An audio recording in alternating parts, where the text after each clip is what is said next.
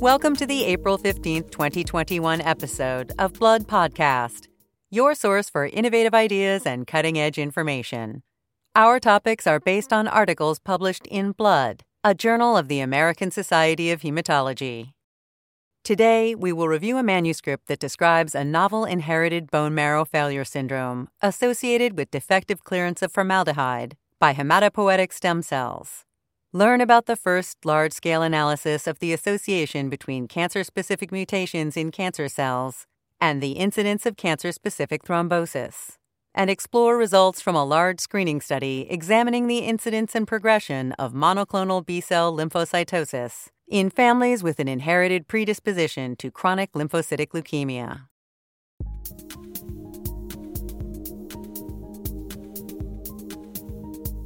We will start with the study entitled Analysis of Disease Model iPSCs Derived from Patients with a Novel Fanconi Anemia, like Inherited Bone Marrow Failure Syndrome, with ADH5 and ALDH2 Deficiency, conducted by Anfeng Mu from Kyoto University in Japan and colleagues.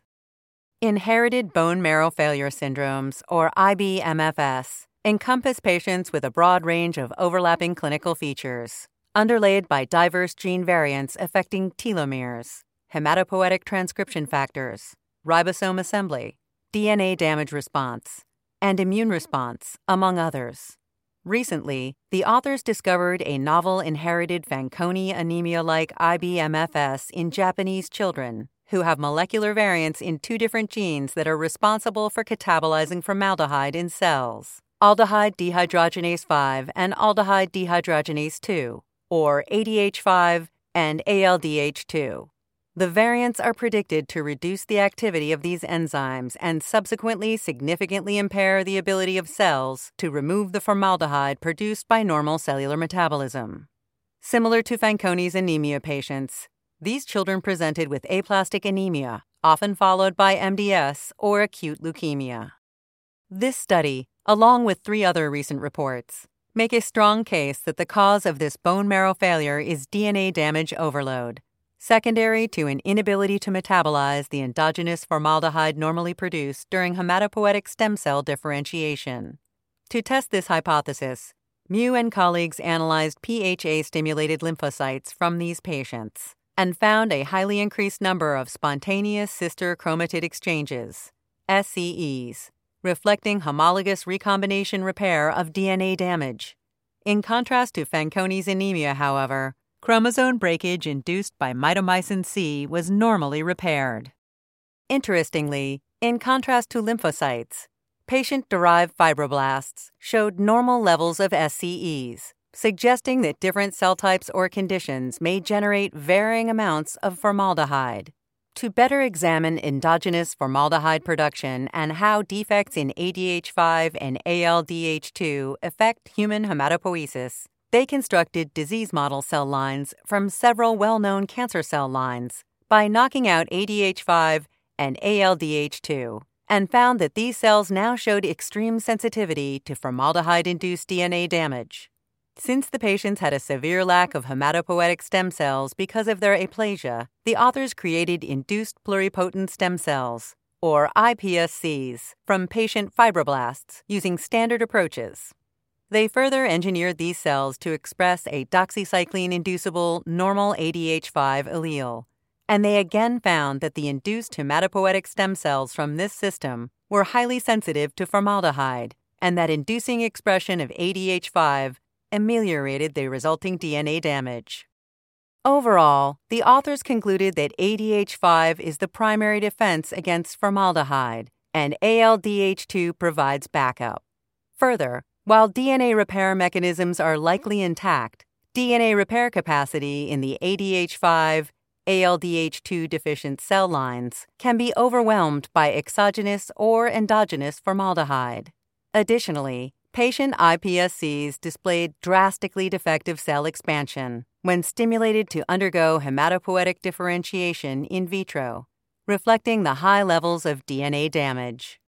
Interestingly, the severe growth defect could be partially reversed by treatment with a new small molecule termed C1, an agonist of ALDH2, thus identifying a potential therapeutic strategy for the patients. In conclusion, the authors propose that normal hematopoiesis or lymphocyte blastogenesis appears to require functional ADH5 and ALDH2 enzymes to metabolize formaldehyde.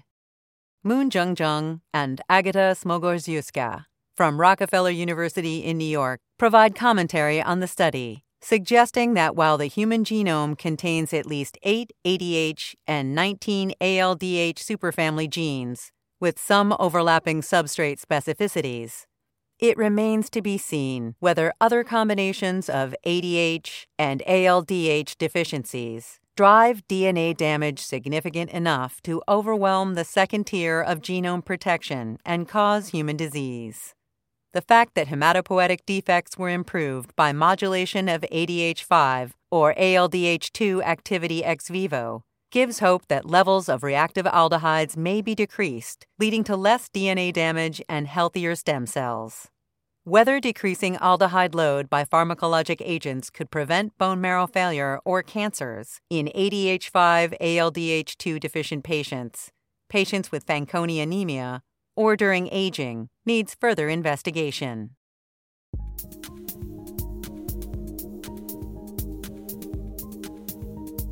Our next topic is a study entitled Genomic Profiling Identifies Somatic Mutations Predicting Thromboembolic Risk in Patients with Solid Tumors by Andrew Dunbar and colleagues from the Memorial Sloan Kettering Cancer Institute and the Cleveland Clinic.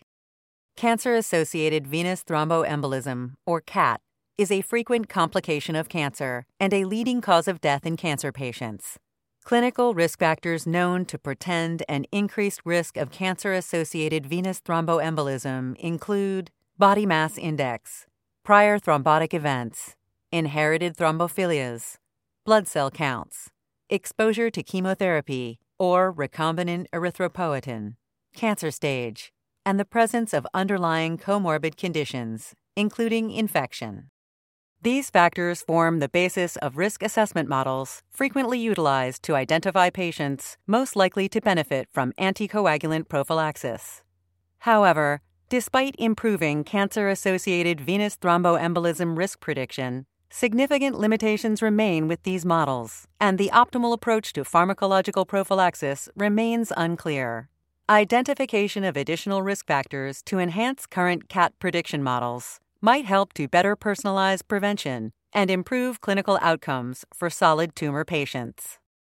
The study authors sought to assess potential associations of molecular signatures with CAT, including tumor-specific mutations and the presence of clonal hematopoiesis.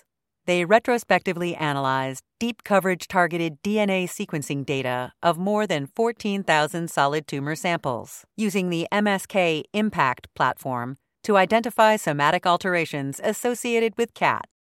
The primary endpoint was defined as the first instance of cancer-associated pulmonary embolism and/or proximal or distal lower extremity deep vein thrombosis.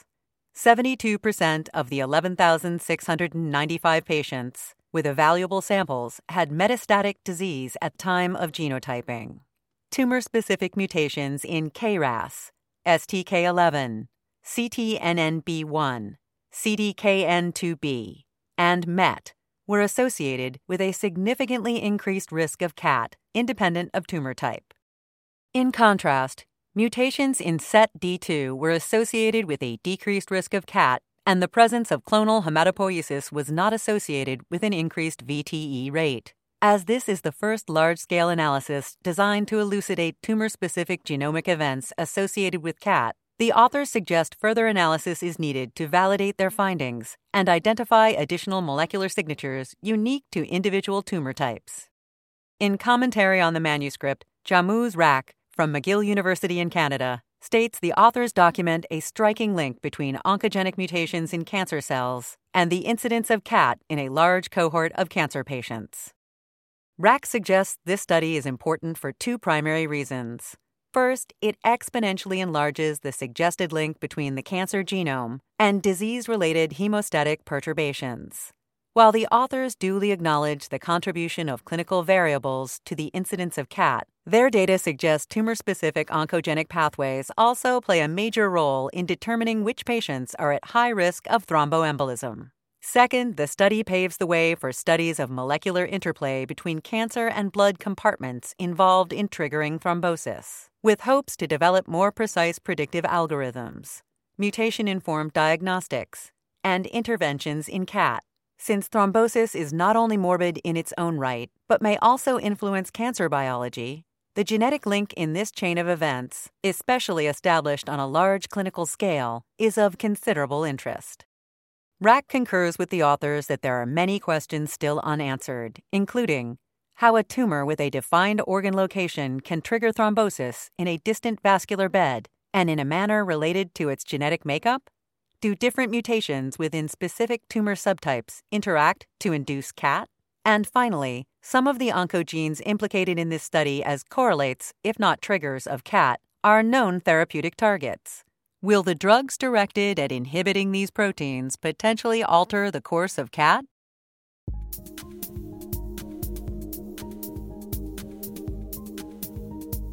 Our final manuscript today, Natural History of Monoclonal B-Cell Lymphocytosis, MBL, Among Relatives in Chronic Lymphocytic Leukemia, CLL, Families, by Susan Slager at the Mayo Clinic in Rochester, Minnesota, and colleagues, examines the risk of developing monoclonal B-cell lymphocytosis and subsequent CLL in first-degree relatives of patients with a family history of CLL. CLL has one of the highest familial risks of disease among cancers, and a family history of CLL is the strongest known risk factor for developing CLL. Findings in previous studies from cancer and family registries indicate that individuals with a first-degree relative with CLL have an 8.5-fold increased risk of developing CLL. Additionally, the study authors and others have shown that the prevalence of MBL, or monoclonal B-cell lymphocytosis, in first-degree relatives of CLL patients is 13 to 18% higher than the 5 to 12% prevalence in the general population. This familial relationship strongly supports an inherited genetic contribution to CLL risk. Direct evidence of this inherited susceptibility is provided by 41 common variants discovered to date through genome-wide association studies that explain roughly 25% of the additive heritable risk. Chronic lymphocytic leukemia, CLL, is a neoplasm of mature B cells that is characterized by an absolute B cell lymphocyte population of more than or equal to 5,000 per microliter in the peripheral blood, with clonal cells having an immunophenotype of CD5, CD19, and CD23 co-expression, along with decreased expression of CD20, CD79B, and surface immunoglobulin. MBL is a condition that has a circulating population of clonal B cells, but with an absolute B cell count of less than 5,000 per microliter and no evidence of lymphadenopathy, organomegaly, or cytopenias. MBL has been shown to be a precursor to CLL.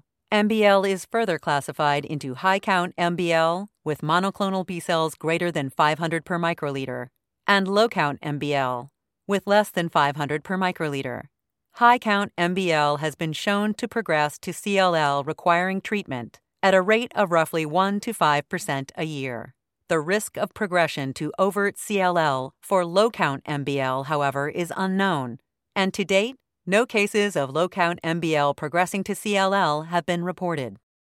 In particular, MBL incidence, natural history, and rates of progression to CLL among individuals who have a family history of CLL are poorly characterized. Here, Slager and team set out to examine progression in family members with MBL and determine the risk of progression from MBL to CLL. They used highly sensitive flow cytometry and prospectively followed family members. They report results from a large screening study including 1,045 relatives from 310 families that were known to have two or more members with CLL. In a subset of 449 relatives followed prospectively, they report incidence, natural history, and progression. At baseline, the prevalence of MBL in family members was 22%, or 235 out of 1,045 relatives. After a median follow-up of 8.1 years among the 449 relatives followed prospectively, 12 individuals progressed to CLL, with a 5-year cumulative incidence of 1.8%. When considering just the 139 relatives with low-count MBL, the 5-year cumulative incidence increased to 5.7%. Finally, the relatives who were normal at initial screening had a significant rate of developing MBL at a later time. Of the 264 relatives who had no MBL at baseline, 60 individuals subsequently developed MBL, with an age and sex-adjusted incidence of 3.5% after a median of 5 years follow-up.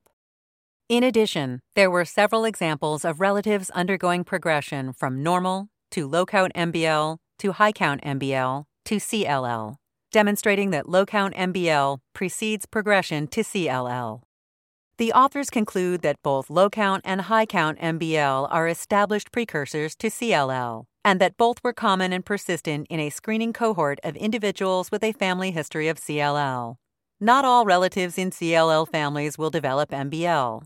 However, among those who do, a subset of low-count MBLs will have clonal expansion to overt CLL at an estimated rate of 1.1% per year, suggesting that progression of MBL in CLL families is in excess of the rate seen in the general population, and therefore that an inherited component likely influences progression. Future studies are indicated to identify those factors that predict both risk of MBL and risk progression from MBL to CLL.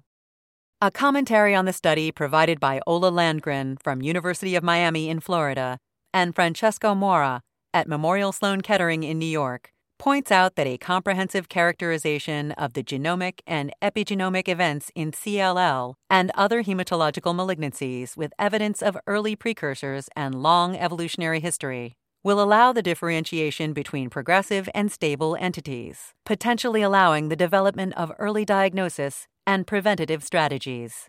Building on the novel insights from this study, future molecular investigations are needed to characterize biological mechanisms of progression and to seek to define early genomic signatures of progressors versus non-progressors. Accompanying this report by Slager and colleagues are study-related CME questions developed by the American Society of Hematology. Please find these questions by going to www.bloodjournal.org. For a list of additional authors, as well as more detailed articles and commentaries on which this podcast is based, please go to www.bloodjournal.org. Be sure to join us next week for another episode of Blood Podcast. Thank you for listening.